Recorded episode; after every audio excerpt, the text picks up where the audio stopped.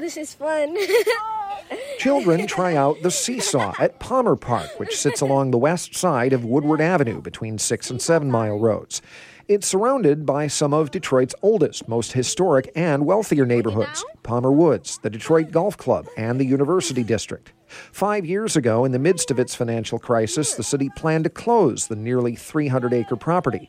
But a group of park users and neighborhood residents formed People for Palmer Park to keep it open and try to fix some long standing problems.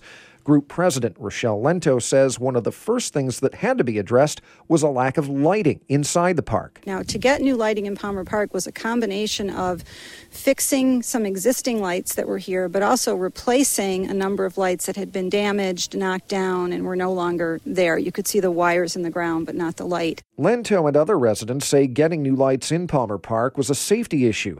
Drug dealers and prostitutes took over the park at night for years, and drivers would sometimes crash on Pontchartrain Boulevard, which winds through the western edge of the park, because they couldn't see the curves. Kathy Bledsoe, who lives in the University District neighborhood, says she saw many accidents. We've lost many a tree along that path because of people coming around that curve at night in the dark, not knowing it's a steep curve, and just going airborne. But when Bledsoe and her neighbors organized to save Palmer Park, Detroit's public lighting department was broke, and half of the city's 88,000 streetlights had to be repaired or replaced.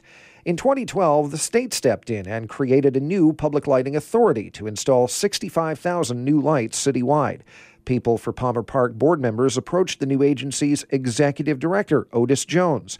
He says he understood their concerns right away. The broken windows theory tells us that when you can light up an area um, you know, the ability to be able to create, create and maintain a sense of place and a sense of safety um, certainly uh, escalates. Jones says he directed the Public Lighting Authority to install new streetlights around Palmer Park. Today, flat panel LED lampposts line Woodward Avenue, while Victorian style fixtures wind along Pontchartrain Boulevard and adjacent streets. Residents say lighting has made the park and their neighborhoods safer.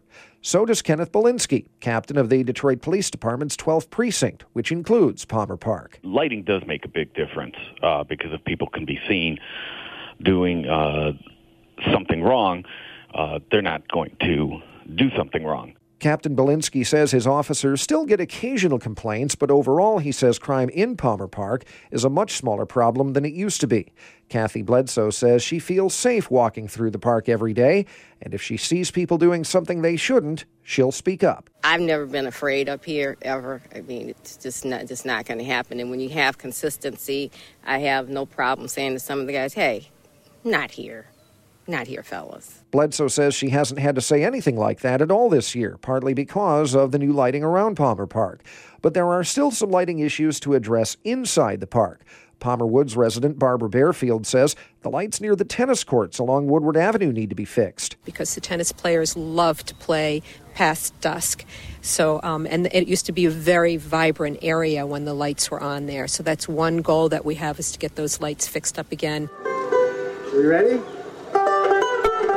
Another of the group's goals is to shed some light on the history of Palmer Park through educational programs such as Log Cabin Day, featuring music and tours of the original summer home of the park's namesakes, Thomas and Lizzie Palmer. With the street lighting issues around the park addressed, the Public Lighting Authority's next target is Rouge Park. Executive Director Odis Jones says the authority is also planning to work with the state on the relighting of Belle Isle next year. I'm Pat Batcheller, WDET News.